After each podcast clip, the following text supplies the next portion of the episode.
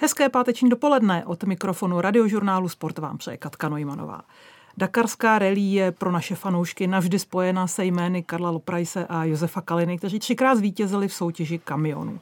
A navigátora Josefa Kalinu mám tu milou příležitost mít dnes ve studiu. Dobrý den. Dobrý den.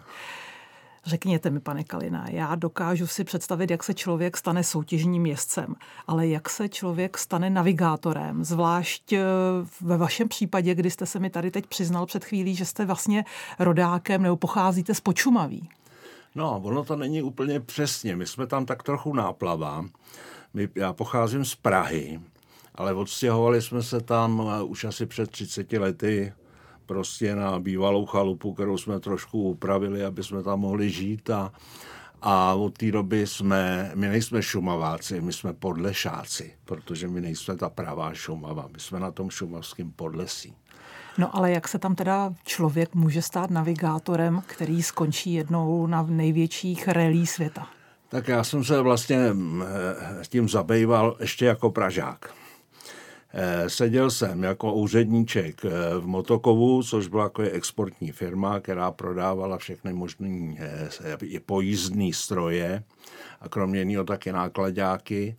No a protože mě to zrovna moc nebavilo, ta práce, tak jsem si vymýšlel nějaký, jak to zpestřil. A protože jsem trošku závodil už předtím tak amatérsky, tak, eh, tak jsem se spojil s klukama z fabrik a vymysleli jsme, protože ten Dakar už v té době se pět let jezdil, tak my jsme prostě přemluvili naše velký direktory, že to bude úžasná propagace socialistického průmyslu a oni nám na to skočili.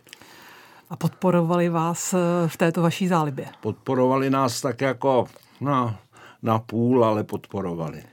A jaká byla tedy první zkušenost, kdy jste měl mapu azimuty, já nevím, co všechno na klíně a seděl jste opravdu v závodním voze a vyrážel jste na trať závodu? No, ta, eh, ta první zkušenost eh, v roce 86, ta byla jako dost drsná, protože jednak jsem o tom věděl hrozně málo.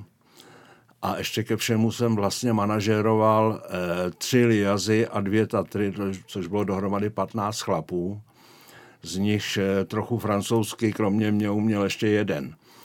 A eh, takže prostě na mě, eh, jak si, eh, já od té doby říkám, že nejsem navigátor, že jsem úředník pouště protože jsem byl prostě vždycky nucený všechny vyřizovat, všechny věci, přihlášky, eh, víza a prostě miliony těchto těch záležitostí v té době, tak ještě výjezdní doložky a, a různý povolení. Takže jsem eh, si to užíval velice tvrdě a ten závod zpočátku, v těch prvních letech, to nebylo vůbec nic jednoduchého. To bylo opravdu jako v tom pravěku Dakaru, to byla drsná záležitost. A jak se toto umění dá trénovat třeba v domácích podmínkách? Je to vůbec něco, co člověk může, když není na závodech, není na Dakaru, eh, rozvíjet, zlepšovat, trénovat? No, ta navigace v podstatě ne. Eh, samozřejmě já jsem vždycky eh, miloval mapy, takže jsem se hodně vždycky připravoval, jak, abych tak řekl, geograficky. Eh, což ty ostatní nedělali a v tom byla určitá moje výhoda. Ale naučit se číst ten itinerář a sledovat přitom eh, kompasy, který nic jiného jsme tehdy neměli než kompasy, a mm, prostě trefovat se eh, podle jakýchsi přibližných azimutů někam, na to, to chtělo prostě už určitou zkušenost. A existuje talent pro tuto já nechci říkat práci, pro tuto dovednost?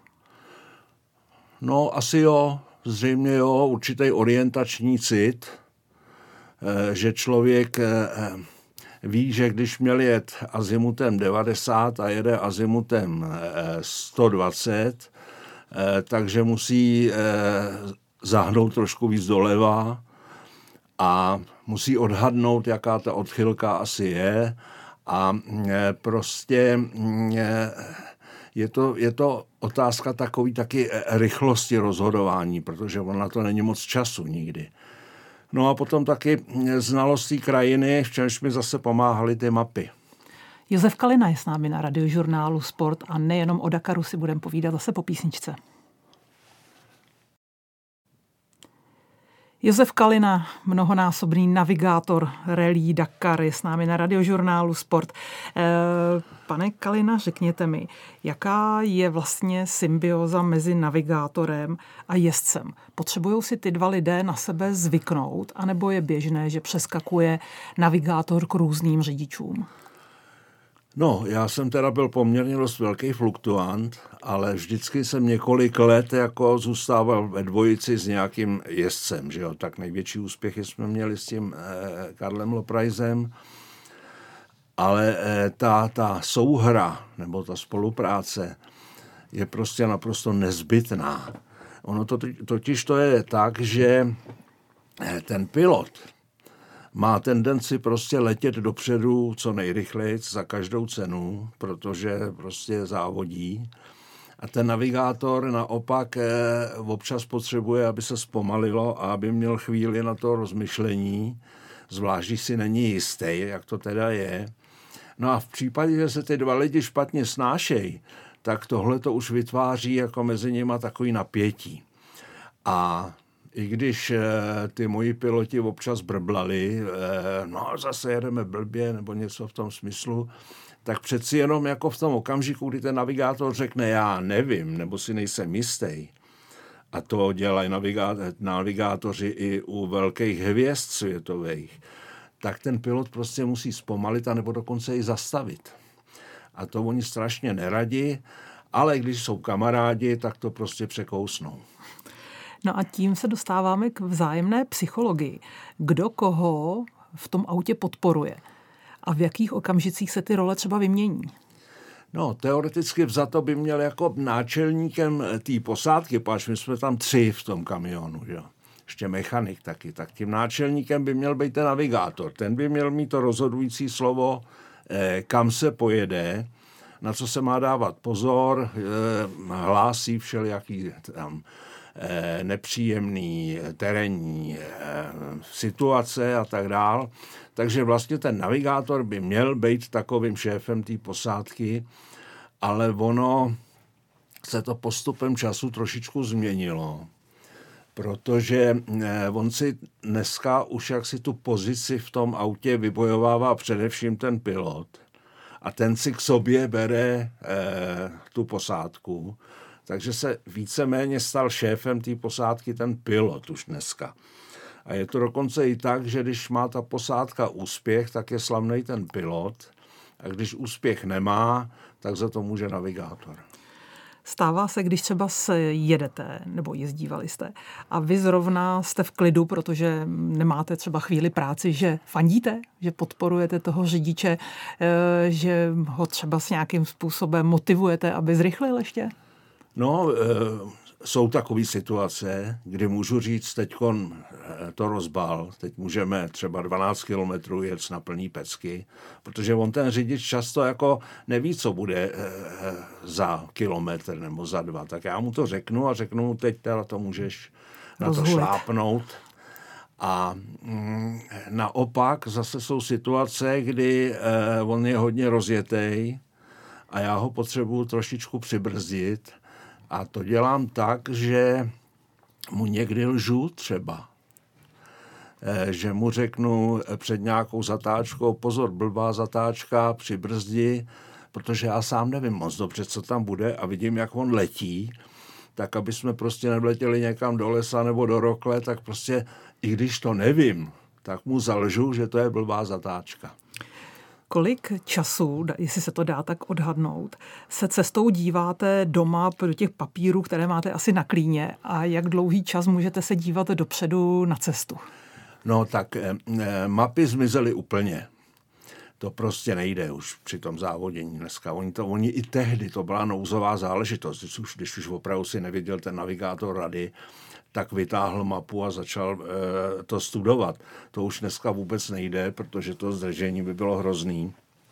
Navíc ani v tom autě nemáme ty mapy, ani by se nikam nevešly, jo, protože to už se vyvinulo do takových oblud, ty závodní nákladáky, že tam na, e, na nějaký papíry není ani místo, takže e, dneska už mají všechno elektronicky. My jsme měli aspoň v ruce papírový roadbook, ten itinerář, kterým prostě se listuje, tam jsou ty údaje, základní otrati a před nosem mám digitální kompas, gps která ukazuje ale jenom směry, neukazuje, ne, neukazuje žádný čáry, žádná paní vám tam neříká teď doprava nebo doleva, ta prostě ukazuje jenom číslo azimutu. A k tomu jsou tam ještě další pomocní přístroje, který třeba varování, když se předjíždí, on to zase tam slyší na tom svém přístroji. A je tam takzvaný iritrak, který dokáže, eh, dokáže přesně trasovat každou tu posádku a zaznamenává havárie. Josef Kalina je s námi na radiožurnálu Sport a k rally, která se v současně jmenuje Dakarská, se zase vrátíme po písničce. Navigátor Josef Kalina, který byl 29krát na Paříž Dakar, nebo lépe řečeno na Dakaru, je s námi na radiožurnálu Sport. A tím se, tím se dostávám k tomu, jak se tato rally vyvíjela. To byl africký kontinent, jeho americký kontinent, v současné době Saudská Arábie. E, proč byl vlastně tento závod takto významně stěhován? Co byly ty základní důvody? E, no tak ty důvody jsou v zásadě dva nebo možná i tři. E, to odstěhování se z Afriky bylo vynucené teda z bezpečnostní situací. Protože ono už se pak posledních několik let jezdilo v Africe jenom v podstatě podle západního pobřeží a hrozně málo kdo si troufnul z pořadatelů to pustit někam do vnitrozemí, protože tam už to bylo nebezpečný. A nebezpečný z jakého důvodu? Teroristi. Teroristi, možná taky obyčejní banditi, kteří nás občas přepadli, občas taky někoho zastřelili a tak, takže to začalo být opravdu nebezpečný. Takže to je jeden důvod. Druhý důvod je ten, že ta organizace, dříve TSO, dneska ASO, tak eh, on to je podobně jako olympiáda. Eh, oni nezaplatí té zemi eh, za to, že tam smí jezdit. Oni naopak od té země chtějí peníze. A to samozřejmě ty chudé státy eh, nemohly plnit. No a třetí takový vedlejší důvod je ten, že eh, tam jsou silní sponzoři, hlavně z automobilového sportu, nebo z aut, vůbec z automobilového průmyslu. A pro ty nějaký země, takový jako je Niger, nebo tak nejsou moc zajímavý. Takže oni eh, prostě to tlačili do Jižní Ameriky, kde to je jako prospěšný z hlediska propagace. No a tam to zase skončilo na tom, že ty jeho, jeho americké země neměly na to peníze. No a poslední, kdo na to peníze má, jsou saudsko-arabský šejkové. Je jiná poušť, kterou se jezdí v Africe, jiná v Jižní Americe a jiná právě v tom arabském světě? Je to nějaký zásadní rozdíl z pohledu vás? Eh, ta, mm, eh, v té Saudské Arábii je to dost podobný Africe. Ono se to, eh, je to podobný Sahaře, ta saudsko-arabská poušť protože eh, ono taky je, je to hodně daný tím, že eh, se to jezdí v lednu a v lednu je na severní polokouli a i v těch pouštích docela zima. Takže je to takový tam jaksi tvrdší z ohledu tadyhle prostě na to oblíkání a v noci spaní a tak dál, paž tam někdy to dáš k nule, někdy i níž. E, zatímco v té Jižní Americe jsme jeli do léta takže tam bylo často naopak jako příšerný vedro. No a taky rozdíl velký je v tom, že tam, se, tam v Jižní Americe jsme jezdili přes Andy, takže jsme se často pohybovali eh, téměř v pěti tisících metrech, což v té Africe ani v té Saudské Arábii není. My u nás všichni skoro známe Dakarskou rally. Nicméně, jaké další podobné závody se po světě jezdí? Protože já mám pocit, že u nás like, člověk, který není eh, z motoristického světa, zná právě jenom Dakarskou rally. No tak jezdí se eh, takový kratší závody, kterým se říká Baja, nebo Bacha španělsky. A ty jsou tak třídenní až pětidenní. Jezdí se to ve v Evropě a je to součástí eh, jakéhosi mistrovství světa offroadových eh, maratonských závodů. Kromě toho se jezdí eh, větší závody v Maroku, asi dva, takový týdenní, a jezdí se, jezdí se El Shot, což je takový delší závod v Tunisu, velmi krásný dunový závod. A kromě toho my jsme v minulosti absolvovali taky celou řadu závodů. Například dvakrát jsem jel do Pekinu přes celou Evropu a Ázii. Eh, dost jsme se taky najezdili v rámci eh, ruské organizace na takzvaných Master Rally. Ty byly týdenní, ty závody, bylo taky moc pěkný, byly to v těch jižních stepích a, a v kalmických pouštích a tak, takže to jako byly taky krásné závody. No a e, samozřejmě Kazachstán a podobné země, takže ono jako pro týmy, který na to mají peníze a mají třeba těch aut několik, aby si je mohli vyměňovat, tak pro ty je to e, opravdu jako poměrně dost, e, řekl bych, čiperný program. A Josef, pane Kalina, tyto závody, a Dakar především, to je o písku, o pouštích. Řekněte mi, jak dlouho trvá, když projedou ta auta, než si ten písek sedne, než začne být takzvaně zase čistý vzduch? No on, eh, paradoxně písek moc nepráší. Písek jako dunový písek je docela dobrý protože on eh, jako to nemá tendenci eh, k tomu vznášení se do vzduchu. Jiné, jiná věc je ovšem takzvaný feš-feš, což je zvláštní materiál, který se jako u nás vůbec nevyskytuje.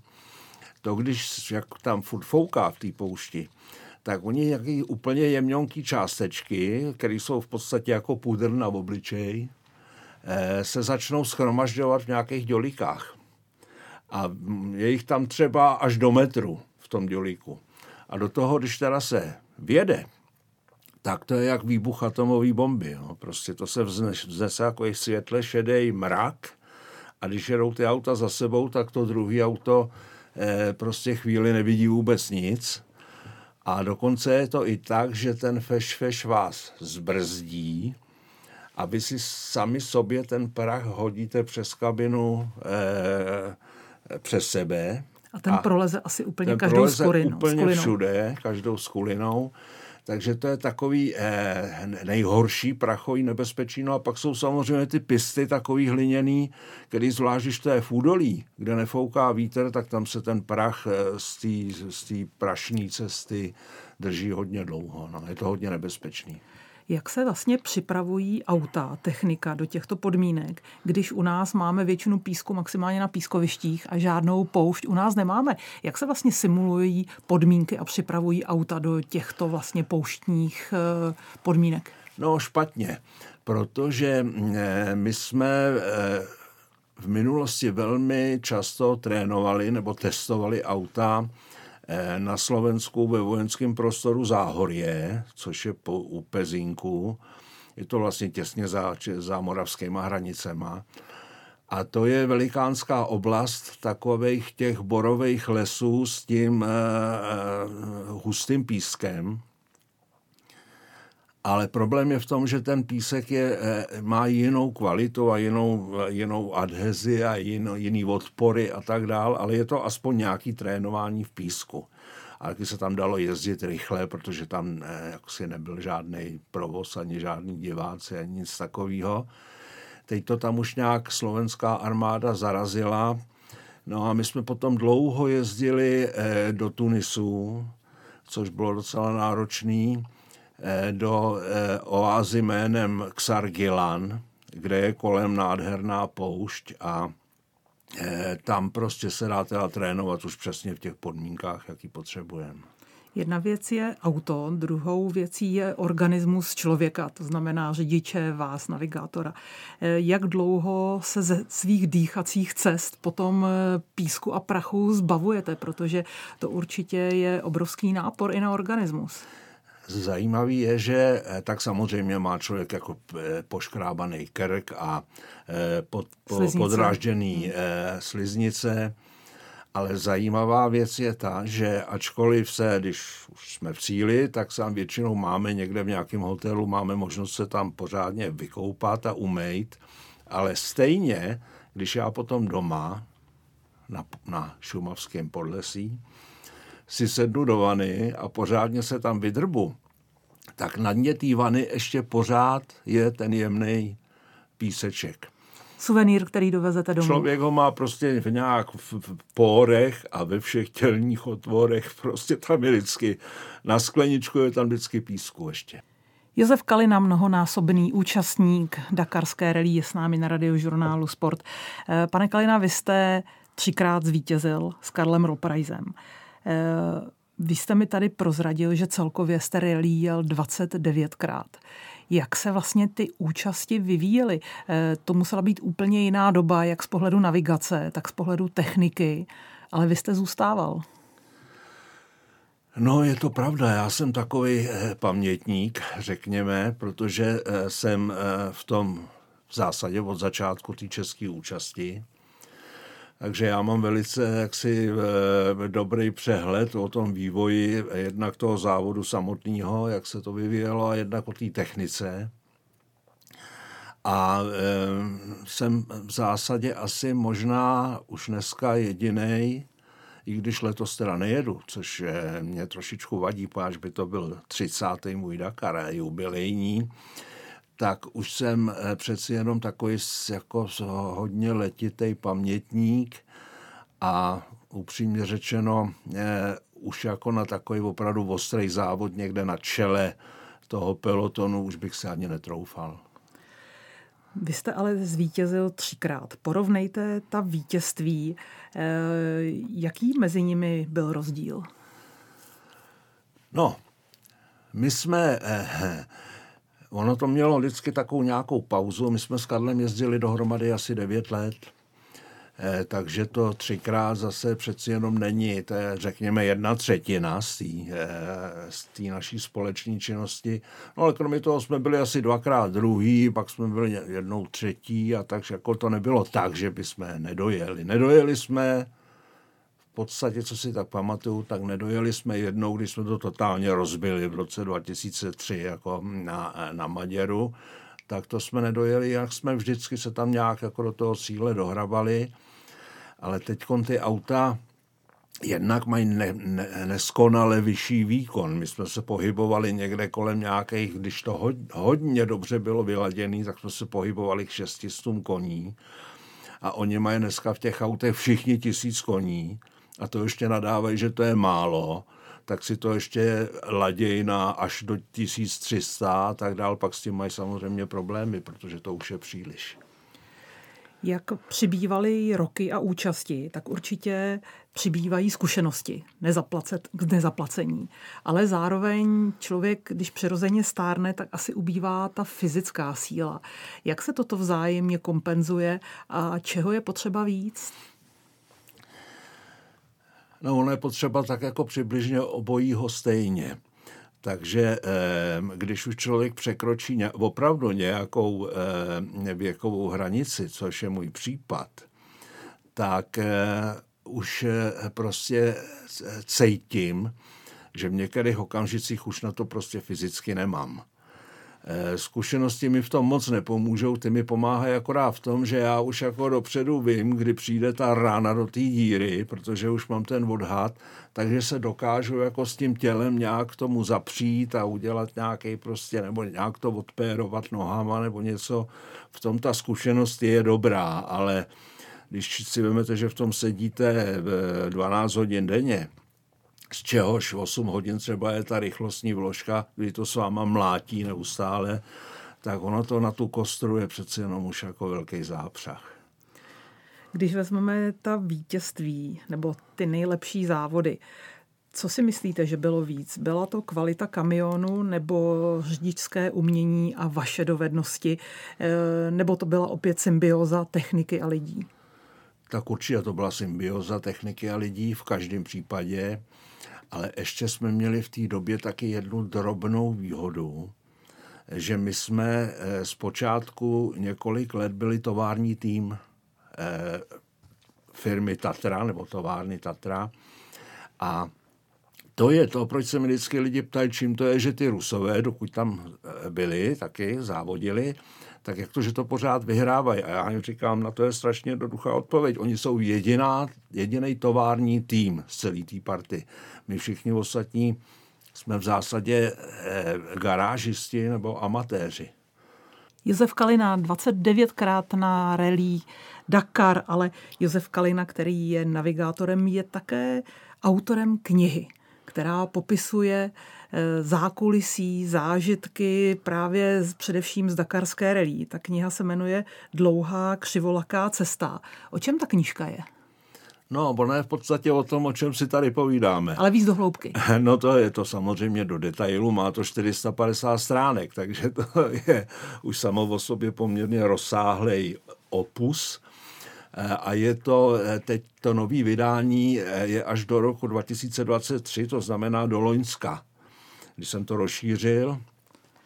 A takže to vlastně popisuje 40 let eh, naší účasti český a i slovenský eh, na této akci, plus samozřejmě i na těch ostatních větších akcích, že jo? protože takový Paříž, Pekin, to byl strašidelná záležitost. To jako, a vy se... sám jste autorem, vy sám jste psal, nebo jste nadiktoval knihu ne, a někdo ji sepsal za vás? Ne, ne, ne, já jsem těch knížek napsal dokonce několik i takových menších, anebo takových eh, doprovodných k nějakým fotopublikacím a tak dál. A tuhle tu knížku jsem teda psal eh, naprosto sám.